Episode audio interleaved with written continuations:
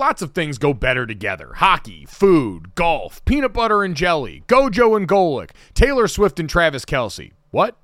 But if you really want to take things to the next level, drink some Labatt Blue Lights with your friends and live life to the power of we. Always enjoy responsibly. Beer, Labatt USA, Buffalo, New York. You ready? Showtime. On May 3rd, summer starts with The Fall Guy. Let's do it later. Let's drink a spicy margarita. Make some bad decisions. Yes. Audiences are falling in love with the most entertaining film of the year. Fall guy. Fall guy? Fall guy. That's what the poster said. See Ryan Gosling and Emily Blunt in the movie critics say exists to make you happy. Trying to make it out? Nope. Because I don't either. It's not what I'm into right now. What are you into? Talking. Yeah. The Fall Guy. Only in theaters May 3rd. Rated PG-13. Get ready for the greatest roast of all time the Roast of Tom Brady, a Netflix live event happening May 5th. Hosted by Kevin Hart, the seven time world champion gets his cleats held to the fire by famous friends and frenemies on an unforgettable night where everything is fair game. Tune in on May 5th at 5 p.m. Pacific time for the Roast of Tom Brady, live only on Netflix.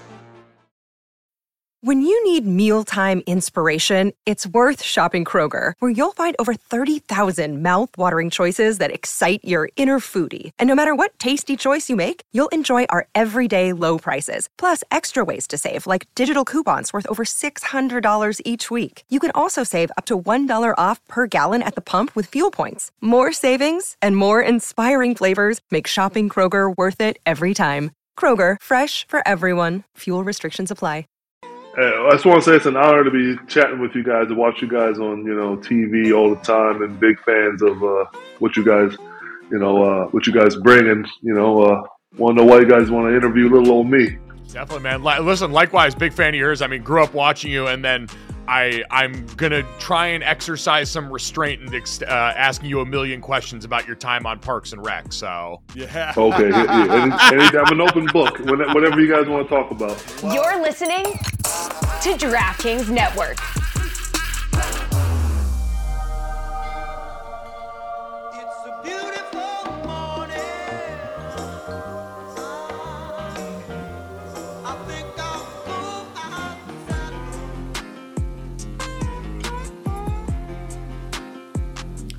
What's up, everybody? Welcome to Gojo with Mike Golic Jr. That is me. With me, as always, on the ones and twos, Brandon Newman, looking incredibly like Florida Man today, and my father, Mike Golic Sr., uh, who I'm here with in the flesh. We're actually doing the show together.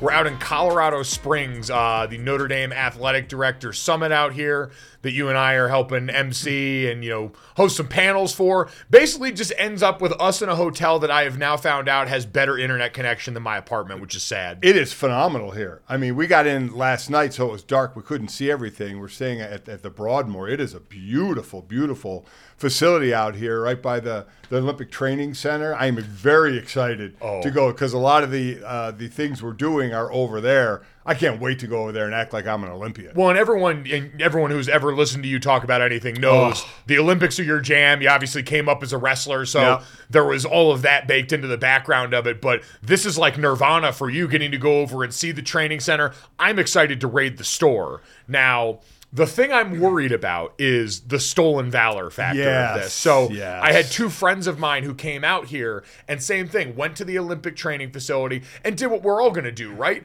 We're going to go and buy the Olymp- the US Olympic team gear. Yes. Red, white and blue, Yes. USA all over everything, loud and proud. They made the mistake of wearing it out and wearing it to the airport. And so then someone inevitably saw them coming from the place where the Olympic Training Center is Right. and asked if they were Olympians and actually asked one of my friends if he was the coach instead, which had to be a tough ego blow there. So I feel like we got to buy a separate bag and pack this because I can't deal with the secondhand embarrassment of having to explain that I am not on the like Olympic shot put uh, circuit. It'll only be till we get out of here, right? We just got to get back home. See, because Yeah. we, you and I have talked about this when, when we've done. We, we have other gear that that's for the armed services that we've been sent over the Yes. years, and I just I can't do it. I, I won't do it. I'm not going to wear that out in public. I don't feel I deserve to. I'm not going to play like I was involved in that. My father was a former Marine. My father-in-law was a former Marine. Respect the hell out of the service members. I'm not wearing that gear.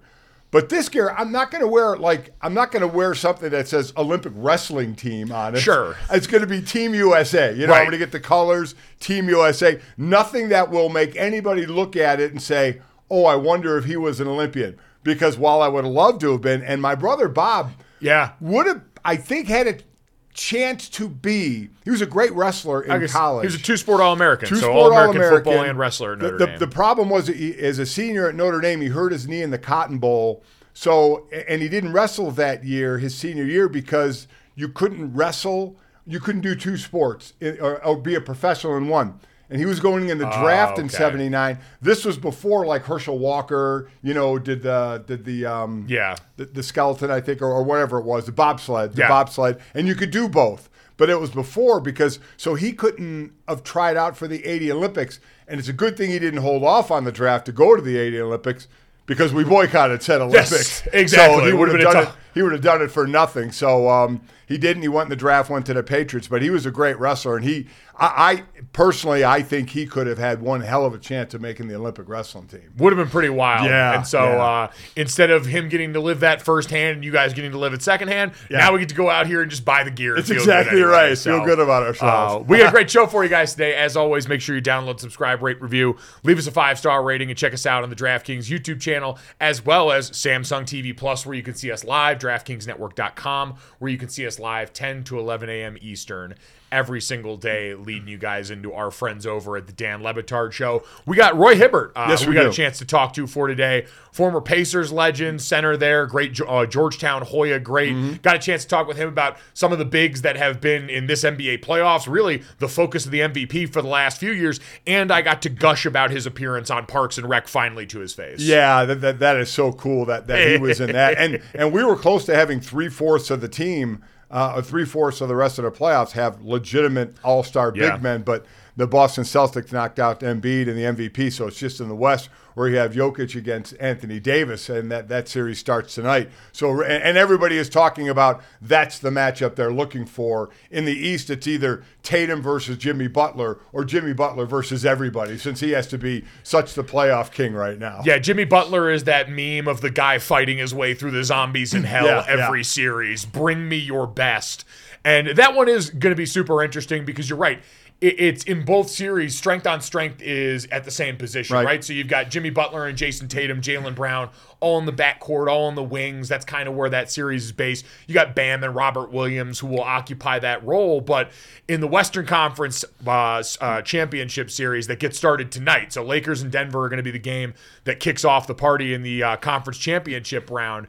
That is the battle everyone's focused on here. And it's so interesting how quickly all of this is turned now after in the wake of Joel Embiid winning the MVP and then losing. Because now Joker's set up for a primetime narrative redemption sequence for him. The guy's already stamped himself as one of the best players on the planet, one of the best bigs we've ever seen, Yep. coming off two MVPs and this close to a third. And now he's back in the conference championship for the first time since the bubble before his MVPs, with a real chance to actually win this thing in a year in a way that would be hilarious given the way people tried to use that against him in the MVP. And the the amazing thing is, it's you, you think about this matchup of seven footers, man. People start to go old school and think the dump in, back to the ball, Yeah. back somebody down. You ain't getting that here. You got one of the maybe the best big man p- passing man uh, in the history of the game who can play to the outside. Everybody calls AD a guard in a seven foot two body. The way he can play away from the basket. So that's the amazing thing is to see guys this size be this versatile and play and not just the dump down. You're tall, you go, you get dumped down into the paint, back your way in and make a shot. You'll see some of that, but you're not going to see a ton of that. Yeah, Joker will still give you work like Yeah, that on he the will. block, best believe. And uh, on AD's best day, and I think that's got to be the worry. I mean, we, everyone knows Brandon, uh, our producer, diehard Lakers fan, who has lived the same reality that the rest of Lakers fans have, which is wondering what version of Anthony Davis offensively you're going to get. And that's going to be the difficulty of this series because, as we often see with guys, for example, like uh, you know Jarred Vanderbilt and company, kind of had to do it by committee guarding Steph Curry last week. But in general, a lot of time is how much time are you going to spend having your best player guard the other team's Right, best exactly. player? And so for the Lakers, it's going to be all right. How much time do you spend having Anthony Davis solely locked down on Nikola Jokic and the energy suck that creates? Knowing you're going to need stuff from him offensively, because Dad, my biggest worry for the Lakers this series would be that LeBron James foot. Like You saw some spots last series, still didn't look 100% right, and probably isn't going to be going forward. LeBron's entered Bill Belichick range of mental warfare in my mind, Right. where I assume, man, he's probably been saving himself for this series. He knows how to manage his body towards the long run of the playoffs, yada, yada, yada. But he's also 38 years old and been a little bit banged up. And I have serious worries about if he can't shoulder that load, then what for Los Angeles? Oh, w- without a doubt. And and also, I always like looking at who's the other person that's going to step up. We keep talking about the stars for both teams, but will the the role players who steps up and can somebody do it on the road? Right? Yeah. So, you know, obviously the Lakers are starting on the road. So, what role player, because usually those role players step up big at home. That, that's usually where, you know, they, they make their money. But who can do it on the road and try and steal that one, which is what the Lakers are going to try and do from Denver, is steal one on the road. So that we'll see. And as far as, yeah, they just played in this in this series in 2020, the year the Lakers won in the bubble. What do you take from that? And as Joker said, absolutely nothing. Yep. There are two players on the Lakers that were on that team LeBron and AD. Nobody else is on that team from 2020. So you, there's nothing from that matchup you can even look at. Uh, no, and, and really, that was Jokic before he really hit the height of his Exactly. powers. That Yep. was pre Yep. the couple MVP seasons. So you're getting a much better version of him. And in all actuality, it doesn't feel like, I mean, that doesn't feel like there's not a lot of pressure on Denver, at least the way we look at this series. There should be because Yes. this is the best opportunity Yep. for them. And because for the Lakers, I heard Bomani Jones talking about this the other day. And Brandon, I'd be curious if your mic, if uh, your mic's open here. Does it feel like the Lakers are playing with house money right now? Like, are you looking at this and saying, now that we're here, I expect them to win a championship? Or is it this team has already maxed out what they have been capable of based on the moves that we made in the roster right now? Oh my gosh, I, I- feel like you're you're right. We are playing with house money. No one expected the Lakers to actually be here outside of Laker fans that have the delusion of being able to follow LeBron James into uh, uh, I don't know where was Moses going, uh, the Holy Land. But uh, I, I think that realistically, they made moves at the trade deadline. Something that they didn't do last year with LeBron James, which was inexplicable. We didn't expect AD to consistently be healthy this year, but now that we're right here at the cusp, it's not house money anymore. All the pressure is on this LeBron James Lakers fan versus uh, Kobe's Lakers fan, and we need to stack rings if we're LeBron. And LeBron is still one of the best players in the NBA. I, listen, my, my thought is if you get this far, the house money is over. I know LeBron was asked that question. He was like, and he said to the reporter, "What do you mean?" And LeBron was like, "I mean, I know what you mean, but what do you mean? Yeah. You know, like what, what what are we talking about here?" And and I guess that's my thought because you'd say the same thing about Miami, right? An eighth seed, you know, trying to make it to the finals, and that they're playing with house money and they're they're so underdog to Boston. But are you emphatically saying Miami has zero shot with with playoff Jimmy? Well, no, I'm not saying they don't have a shot. I'm just trying to figure out because in the NBA, what we figured out is basically it's the slander Olympics. Who are we going to give more grief to on the other side? We did in the last round with the Sixers versus the Celtics. It's that who's more has more pressure argument. And on the other side in that Eastern Conference series, I think it's overwhelmingly Boston. Nobody Yeah, expects yes. Miami to win anything, even if we believe they can. In this series in the Western Conference, it's a lot more interesting because you've got the historical implications of LeBron James on that team. You've got Anthony Davis, an off maligned player. But then on the other side, we've got a Jokic situation that now looks a little bit more complex in light of this year. We'll ask that question Who has more pressure heading into the Western Conference Finals? Hey, Dad, what do you do when you're out with friends? The waiter comes up and tries to take everybody's order, but the whole table freezes up and everyone's looking at each other trying to find some help. Hmm, that's a great question. So what what should I do? You should have some confidence, Dad, or as our friends at Jägermeister call it, shotfidence. If everyone's having trouble ordering, here's what you do you take charge, you grab the bull by the horns, you find that dog in you, and you make an executive decision and just order for the table a round of ice cold Jägermeister shots. Damn, that's cold. Because apparently, we've all been drinking Jägermeister wrong. Did not know that. How should we be drinking it? Glad you asked, Dad. We should be drinking it ice cold at zero degrees Fahrenheit. Well, that brings up other things that I love ice cold as well. And I'll tell you right out of the gate, that's going to be a candy bar pulled out of the freezer. That's my way of eating candy.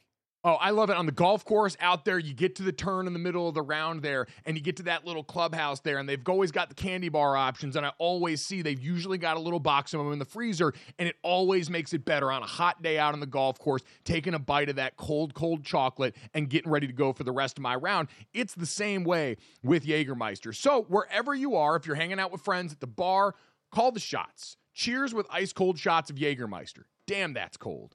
And remember to check out Jägermeister at www.draftkingsxjagermeister.com. Remember, drink responsibly.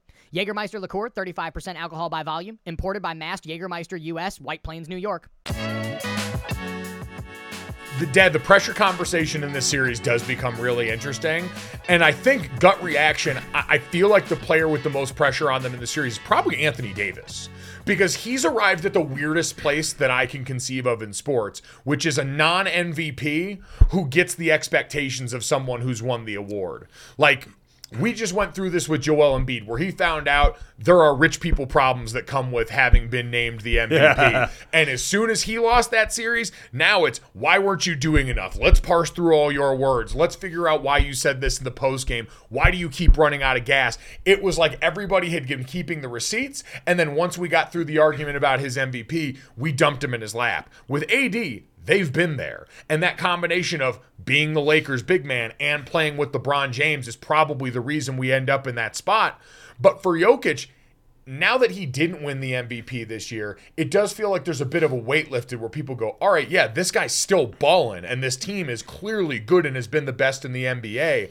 And so while it would be a failure, Anthony Davis's performance to me feels much more vital in the way that he's going to be viewed as a player in the league right now. And, see, and, and I'm going with Jokic. Uh, I'm, I'm going that way. I think and I think a lot of the AD thing has to do with it's the Lakers. It's like talking about the Cowboys. They're talking about the Yankees. They're talking about Notre Dame. It's like they're the national flavor, right? When you talk about Lakers or talk about Denver, Denver gets disrespected, right? I mean, if you talk to the casual NBA fan who's going to turn on a series, they're going to turn it on. They're going to hear uh, versus the Lakers. Oh, I'm turning it on. Yeah. Because it's the Lakers. You know, it just ha- or you know, obviously if it's Golden State and the Lakers that we just had, that's intriguing. But I think, unfortunately for Denver, they get kind of cast aside. And they have one of the best players, if not the best player in the game, in Joker. So I think the pressure's on him because I've said it before. I think in in the major sports, basketball is the one you can closely tie legacy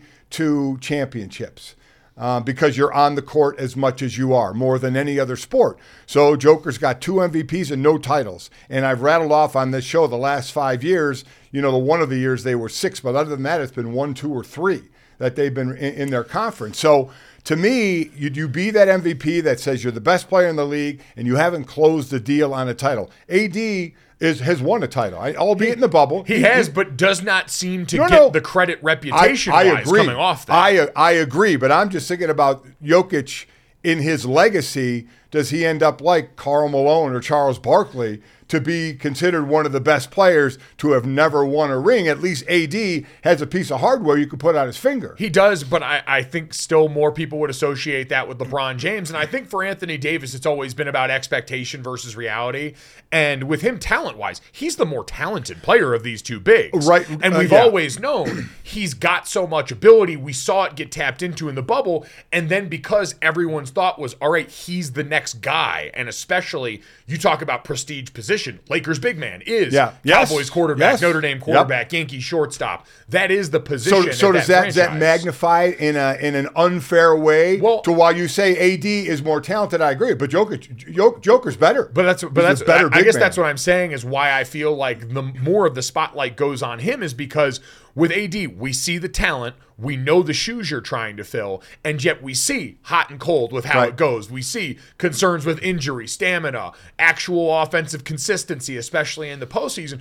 Versus Joker, that line's static now, man. Like yeah. you know what you're getting. When you turn on a Nikola Jokic game, you know what you're getting. Probably a triple getting, double. You're getting probably a triple double. Yeah. You've got 50 plus point capability, like we've seen in the postseason, and a guy who's arguably the best passing big man of all time. And so I do feel like there is now a like a respect that's starting to build. It's taken a long time because, like you said, I don't know if we're ever going to get people super excited about the Nuggets on a national level. Right. It's going to be like the San Antonio Spurs, mm-hmm. where you begrudgingly respect the style of basketball that may not light up your life and may not make you feel things inside, like why you love the game, but it's good and it's lethal and it's effective. And at the core of it is an incredibly fundamentally sound big man. Yeah, and consistency. Yeah. And very consistent at what he does.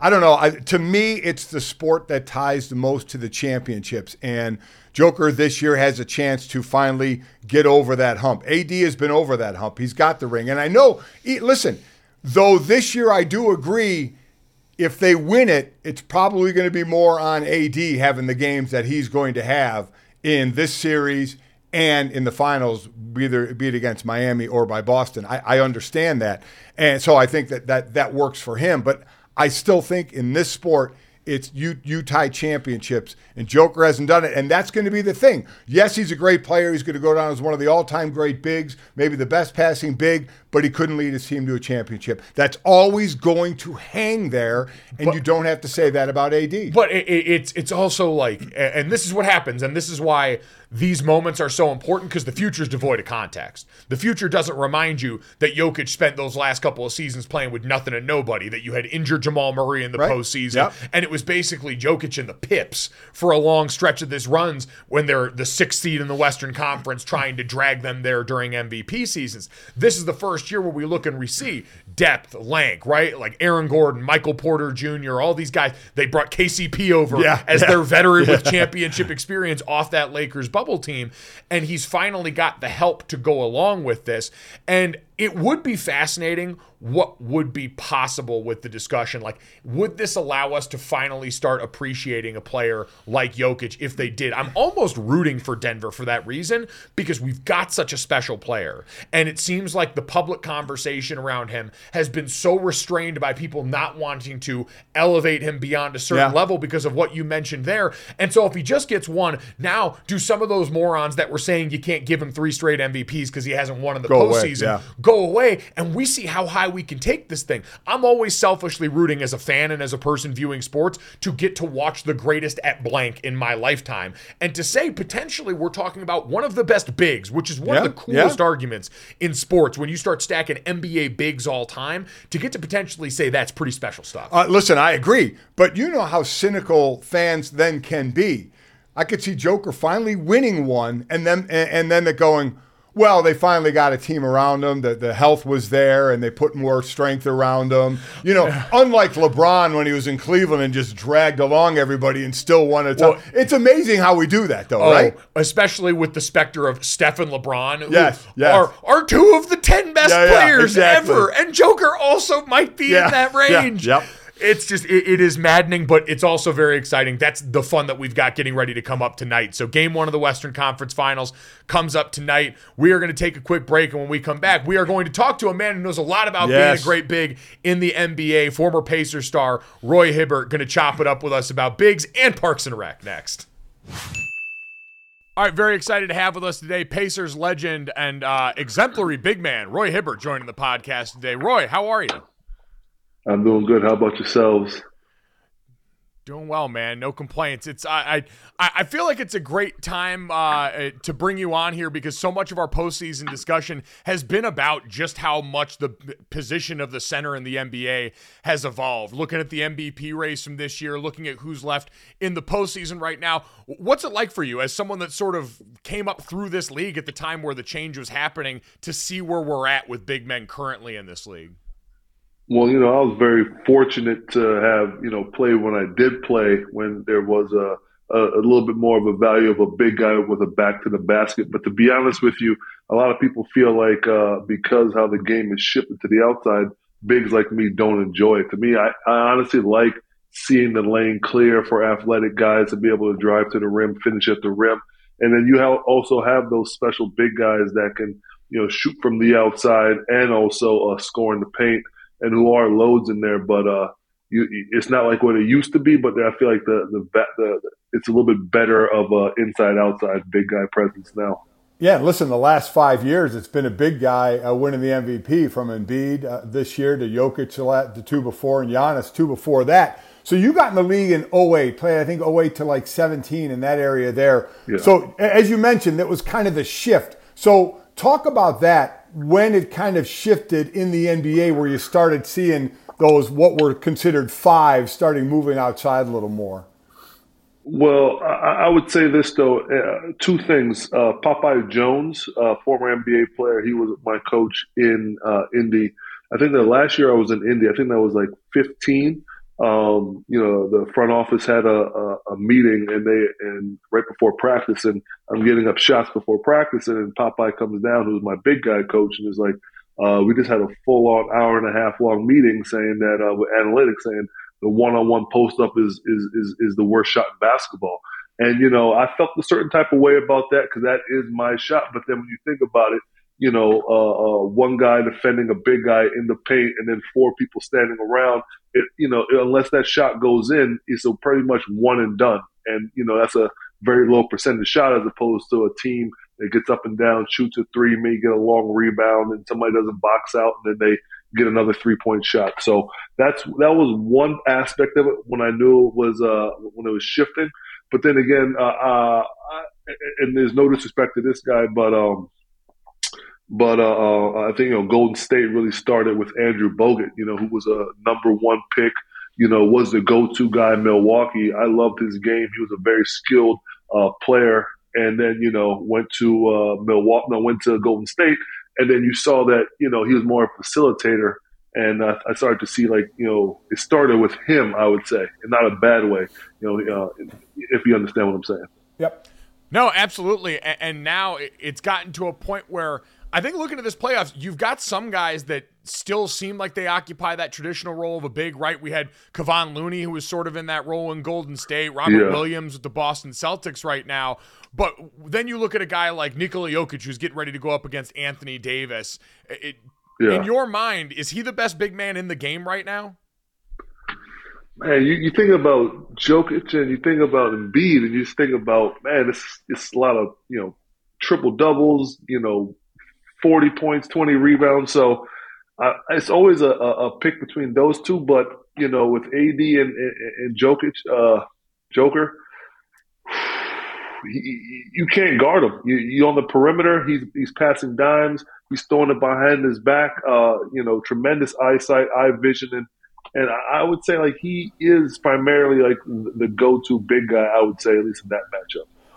Do, do you think we'll see in this one maybe a little bit of that old school of dropping it into Joker to, to go against AD or dropping it into AD to go against Joker or to, to really get kind of a five matchup in the paint? Or do you think that that's still going to not going to be the, the lesser of the two evils? I don't know. Like I, I would say, like what are the matchups? Would you put AD on Joker? You know, to start. You know, I'm not sure if or um, but I feel like Joker's going to do what he does in the paint, find the opportunities where he can take advantage of whatever big guy or mismatch he has. AD, for the most part, you know, I think it's pick and pop threat, lob threat, you know, uh, uh, attack the basket. But I feel like Joker has the ability to, like, you know, back down, very nimble, spin on a dime, uh, baseline, either go for a shot or hook, hook pass baseline for a corner three. So uh, I feel that you know he has the opportunity to dominate. You know, if he wanted to stay in the paint. I'm not sure if I answered your question or not, but uh, you know. No, no, no, no you did. Let, let, let, let, me let me ask another one off that. Which player do you think would be more inclined to end up getting into foul trouble in this series? Hmm. I don't know. I feel like maybe AD may have an opportunity to because like he. I'm not sure how much Joker really cares about, like you know, the defensive end getting blocks and stuff. You know, he has a load to do on the other end. But I feel like AD is going to have to like you know you have Jamal Murray, you have uh, you know you guys have my former teammate Jeff Green, you know going into the paint attacking the basket. So I think they're going to put pressure on AD to make, maybe to carry the load on the offensive end and then also protect the rim on the other end as well. So uh, I think AD has the bigger chance of, of getting the foul trouble. which of these guys has been your favorite to watch in the postseason? Like, do you have a guy whose game really stands out to you among the guys that were involved in any part of this postseason? You know, uh, I have an affinity for Joel. I had a, a job with the 76ers uh, uh, during the like the pandemic year, and I got to work with him and just seeing how you know nimble and strong. He hit me one time in the post with his shoulder.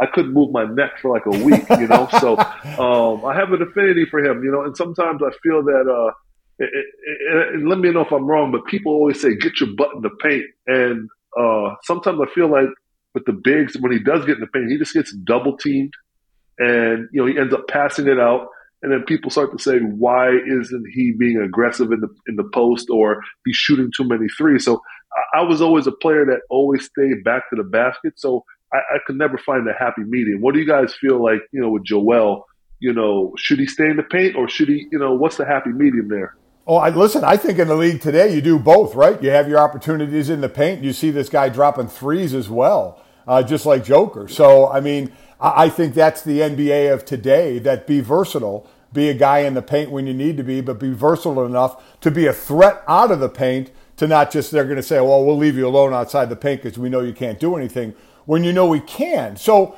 talk about that for a minute. When you worked with him, where he was in his development to a guy who we all thought eventually could be an MVP to the player we see today as an MVP? You know, the the I will say uh, when I was with him like what three plus years ago, um, it was always about getting him in shape for the season, like uh, around the summer. So it was just like he had the the the footwork, he had that you know pocket pass, you know James Harden one five uh, step up pick and roll, and then he gets it in the middle of the around the free throw line there for like the little pop shot. But for him, he had that, but it was just making sure he gets continuous reps over and over and over, so he doesn't get you know doesn't get tired. So that was primarily like the biggest thing with him is just like he has all that, all the footwork, he has everything he needs. It's just like sometimes, you know, he may get winded after a while and need a, a little bit of a break. You know, uh, uh you know the, the, the vets that I had when I played, uh, Jeff Foster, Rasho Nesterovic, uh, and all those guys. They're always like trying to push me. That's like, you know what? You got to be comfortable being uncomfortable. And I'm saying that he obviously he's an MVP great player, uh, achieved more than anything that I could have done. But for the most part, it's just that he has the talent. It's just that, you know, maybe can he sustain it the whole time, the whole year, you know, working hard like that, you know, so.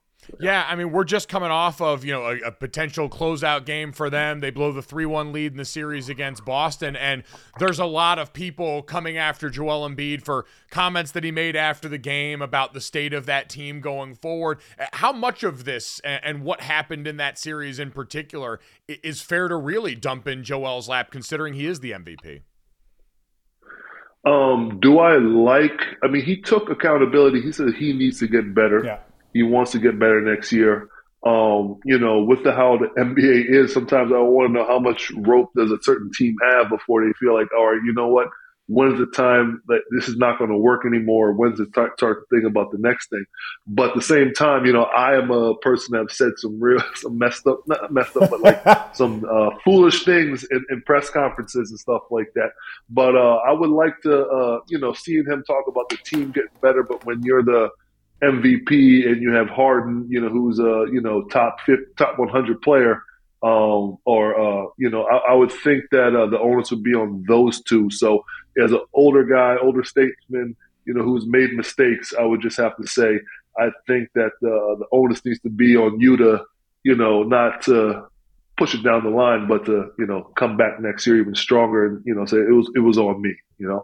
So speaking that's, of com- that's an older school thinking. Sorry. Right, and, and, and listen, there in, in, this day and age, there's still room for old school thinking, though some people may not think that there isn't, but there is still room for that. And speaking of coming back next year, for looking at James Harden in that series, he had two games, game one and four, where he scored plus 40 points. The other five games, he was 16 of 33 from the field, four of 26 from three point land.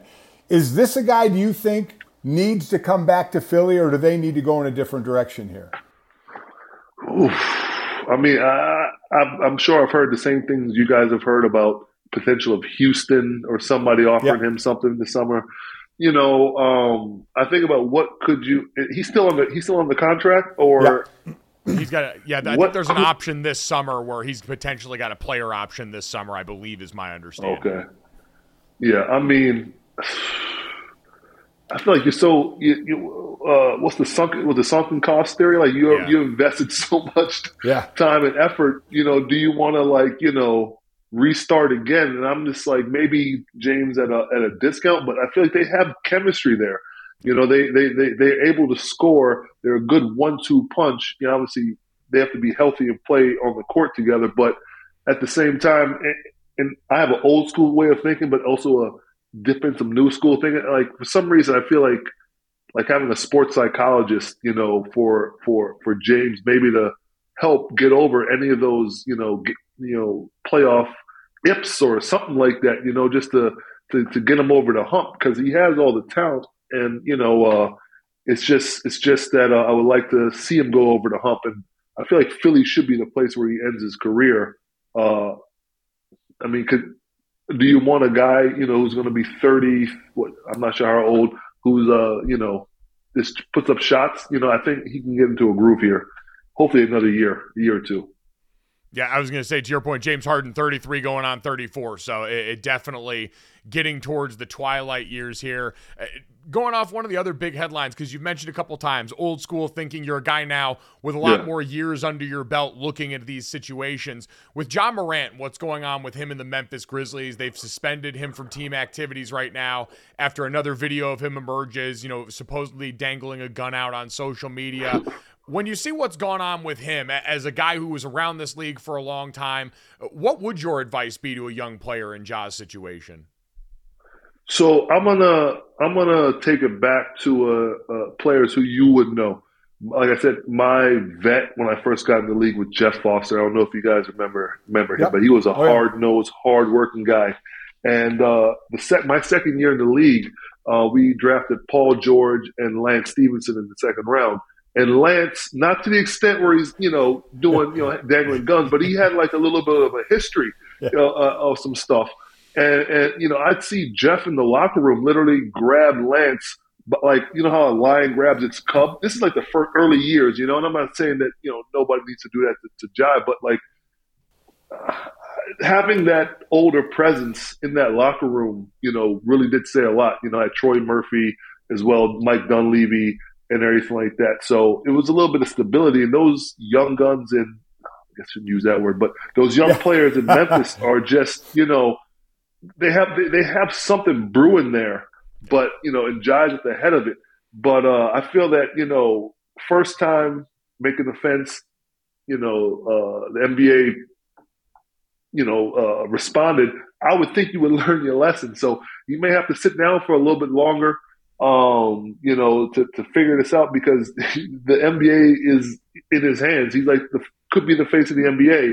You know, Golden State just lost. We I'm not sure how the how that team is going to be. Memphis could be could be right there in the next couple years. You know, so uh, uh, I, I feel that uh, at least in the locker room there should be a, a older veteran presence because when I played, the players always the coaches and players said like once you leave the the, the arena, you're on your own. You you can't have somebody hold your hand for you and everything like that with the decisions you make. So um, at least in the locker room, there should be like some older veteran presences. Presence. Look at my man George Hill. You know, he, he he he could be a good guy in Memphis. You know, to to, to you know. So yeah. Yeah, no, I think a lot of people agree looking at that situation. We know that's a young team, and to have a guiding hand there Yep. uh, might help them get to all the places we want to see them all go basketball wise. Um, Roy, we could sit here and talk hoops with you all day, but I've been dying since we started this to ask you what I think is the most important question, which is. What was it like on the set of Parks and Rec, man? I'm a monster fan of that show. In addition to watching your NBA career, I remember seeing you and Detlef Schrempf going one on one at Entertainment 720. So, wh- what do you Yeah. remember most about the experience being on that show? So I, I can honestly tell you, like one scene that we filmed was probably like 15 seconds. It took like three to four hours to film. that was the most nerve wracking thing. Like I, I always said, I could hit a free throw Eastern Conference Finals game on the line. Like I, I feel more comfortable doing that than remembering my lines like on the dot because you know they're doing three hours, and the first hour is you know close up shots. That's uh, uh, basically from the script. The next hour is like you know wide angles, and then the next hour is just the, the comedians just going off the top of their heads, and they're making me laugh, and I'm just telling myself, please, please don't mess up, please don't mess up, please don't mess up. But uh, it, it was it was nerve wracking though. It was nerve wracking. But if you don't mind, can I tell you the story of how I how I got on? If you have time. Oh yeah, yeah, yeah. Um, so uh, my wife and myself uh, uh, went to Georgetown, and we used to watch this show um, called The Good Wife. It was on uh, CBS, I think, back in the day, and it, it, was based in Chicago. And I read an article saying that um, that uh, uh, Derrick Rose was supposed to be on the episode, but then he had missed his flight, so he couldn't make it. So I said to myself, "What I love TV. What show could I be on that's like relevant? You know?" So I went through all the shows. I, I, said, "Oh man, you know, Parks and Rec. It's in Pawnee, Indiana." so I called my agent David Falk, and I'm just like, "Hey Falk, can you like? Is there any way you could pull some strings to get me on this show?" So he was like, "All right, let me let me work on this." Within a couple days, he has Lorne Michaels on the phone. We're on a three way call. he was like, "All right, we'll get this done for you, uh, uh, David." And he put him in, uh, put me in touch with Mike Schur, who was a producer and everything like that. Then I got on the show, and it was just crazy to me that you know uh, that, that that happened though. So it, it, was it was it was definitely fun to fun to do. Wow, Man. way to be proactive! Nice. Yeah. Say a lesson, a lesson to everybody out there. You, you can't you, can't win if you don't play. So go yeah. out there and shoot your yeah. shot. And it, uh, I'd imagine. Yeah. Do you get recognized for that as almost you know at, at times as much as you do for having been a former NBA player?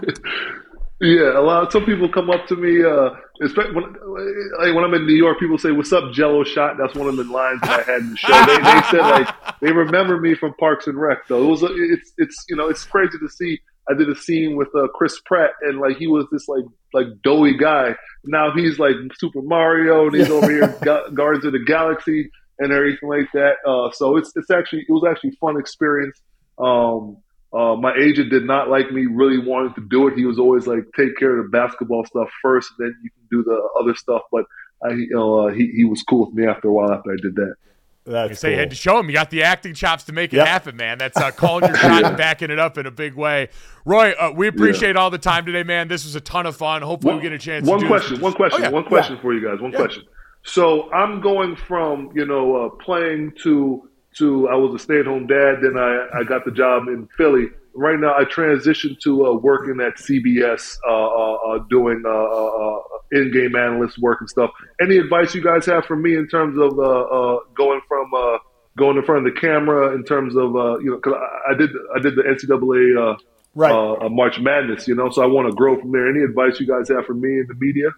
It reps, Roy. I would say reps. That's what I tell everybody. Keep doing, and and nowadays you can get a lot of it through shows like this you know, going going yeah. on to different shows that people ask you to come on and just talking more and more about basketball and what's going on and and giving a strong opinion like you're doing, you know, not being afraid yeah. to say some things. But you're doing the right thing. Just just keep getting reps by going on shows and if somebody asks you to do even if it's a small thing, just do it in the beginning so so you get used to what your comments are and kind of timing of everything as well.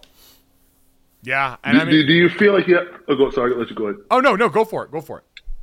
I was like, do you have to like? I feel like former athletes always have to come in and they have to have like a a hot line or they have to have like a, a, a something. Cause I don't like. I, would rather talk about the sport and not do the extra stuff. You know, like Roy, I don't. You know, do not if if that's not you, do not do it. There are those that like yeah. to yell and it works for them. You have to be yourself because, as my dad always told me, when the microphone goes on, if you try and put on an act, A, you got to do it all the time, and B, people are going to see through that. So just be yourself. Yeah. And yes, you do not have to yell. Everything does not have to be a debate. You do not have to have a hot take. Just be good at what you do and analyzing the game and talking about the game. As I told Mike when he was getting into this business, when you're analyzing your sport, don't tell me what happened, tell me why it happened.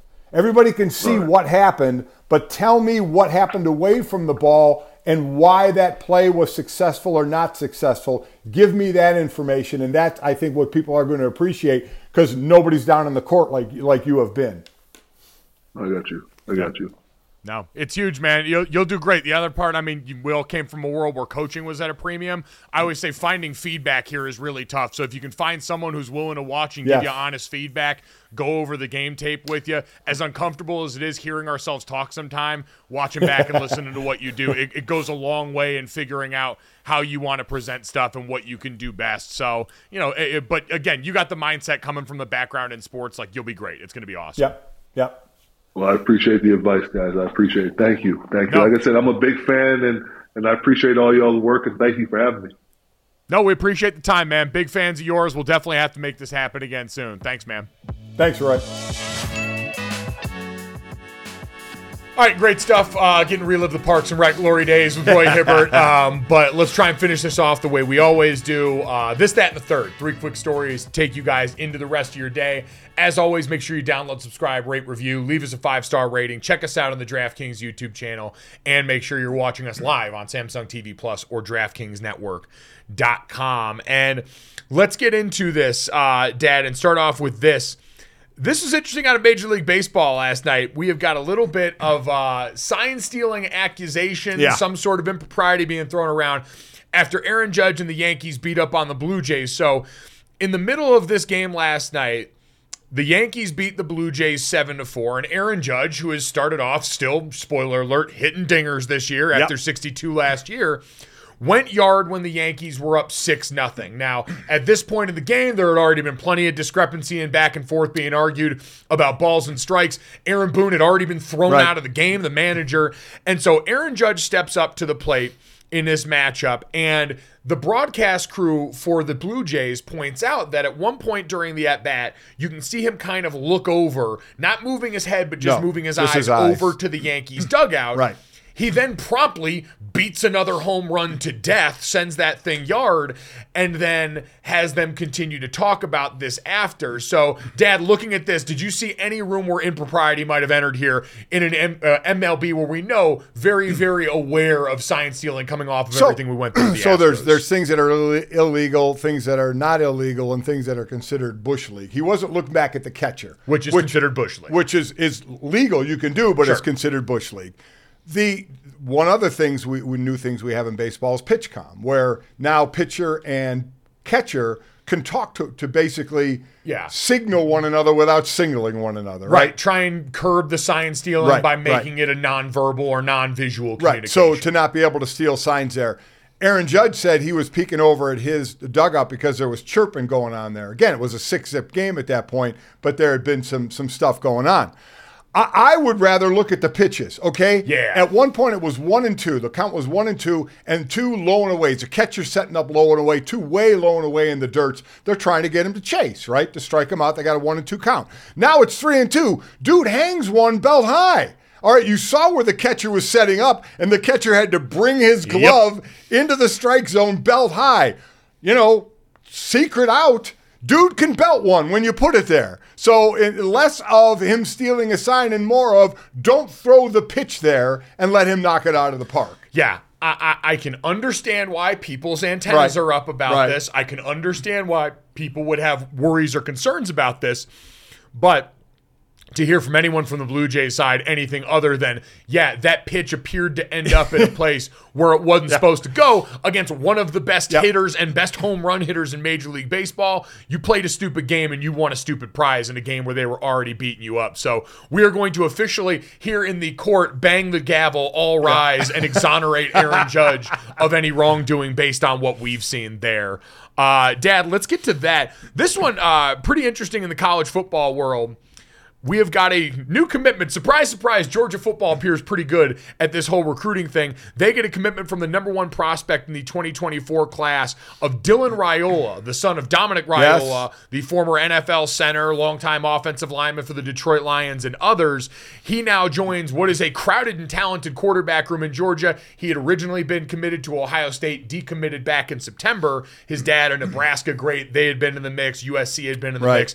And now he finds his home as yet another blue chip prospect in the Georgia quarterback room, waiting to be undone by some walk on who's going to walk in there and catch So- your Kirby Smart's eye. So, th- real quickly, this is the best line of this whole thing. He's the second highest graded recruit ever by Georgia. According to 24 7 Sports, yes, he is the second highest ever recruited player by the Georgia Bulldogs since they started ranking stars. Who was the first? Justin Fields. Justin Fields, who, who made hay at Ohio State. So this is another crowded room where not all the quarterbacks are going to stay there. The, the the one the thing about this story is how old it makes me feel. Yeah. For Dominic Raiola, his dad, who I saw at Radio Row, I called Dominic's last game at Nebraska when he played Northwestern in a bowl game, and then some of his NFL games. He was a tough player Oh. and as tough an old lineman as you would find. And he turns out the number one quarter, the number one prospect. Forget Yeah. quarterback, the number one prospect, good sized kid. I think he's 6'3, 6'4, like 220. And he plays at a school. I, I spent a lot of my time in, in Scottsdale.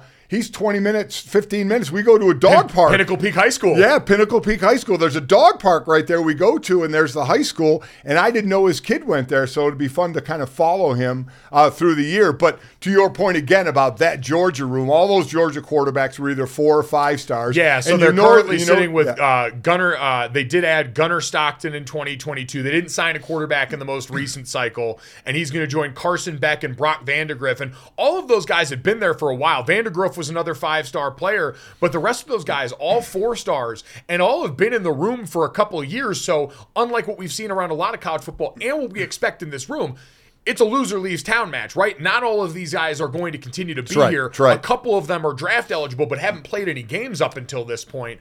And so while one could hit a lick on a really good year and potentially try and pull an Anthony Richardson, the expectation is more so, hey, they're going to go through and see who the starter is for this season. And then we'd imagine, like we've seen with Justin Fields and other members of this quarterback room, Ohio State's quarterback room in years past with a guy like Joe Burrow, there's going to be what's become the flavor of modern college football.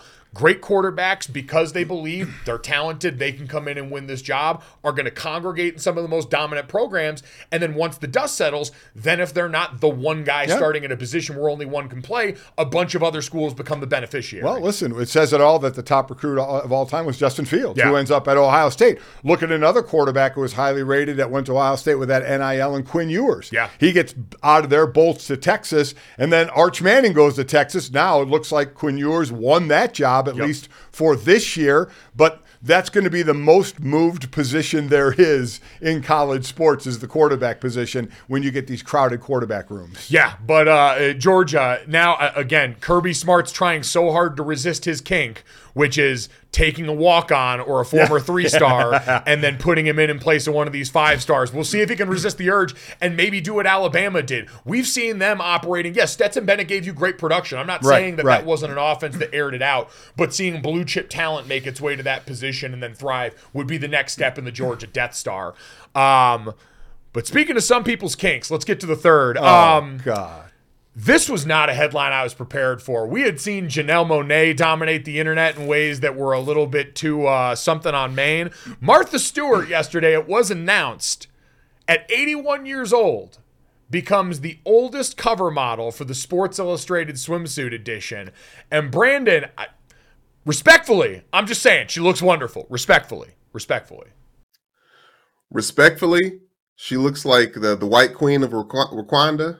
Uh, uh, uh, she looks like a, a fine vanilla piece of white leather. Uh, you know, she came. If you haven't seen the picture, she's wearing a, a low cut one piece, uh, has some messy sex hair, and she's wearing some drapes. And, and she says she's never felt better in her life. So uh, I wanted to give it up to Martha Stewart. This is an example of good home living, which is all a part of her brand. And you know, she graces the cover of SI like Ashley Graham back in the day. Honestly, that is true. This is a poster for everything Martha Stewart sells and claims to be about. Uh, like we hear all the time, black don't crack. This is an example that money don't crack either. Listen, this is a person who has gone in directions. No, I mean, she was, you know, go buy her stuff in the store, watch her cook, learn her recipes, and then all of a sudden, Jail. she's in jail. Then all of a sudden, she's best buds with Snoop. I mean, you want to talk about one of the most I can't believe these two are together hanging out now to SI swimsuit model at 81 years old. You can do nothing but tip your cap to her, right? Nothing but tip your cap. She said it best in the interview. She said she felt like this was the biggest challenge for her coming coming to the swimsuit at her age, and she felt like she met the challenge, and she did. Yeah. I, Wow. Putting it lightly. Martha. Sup? Okay, just just I just, you know, stop. Just end, I end the sh- mean, end the hey. show. respectfully. End the show. respectfully. End the show. Respectfully. See you guys tomorrow. End the show. Boom. Money in the bank.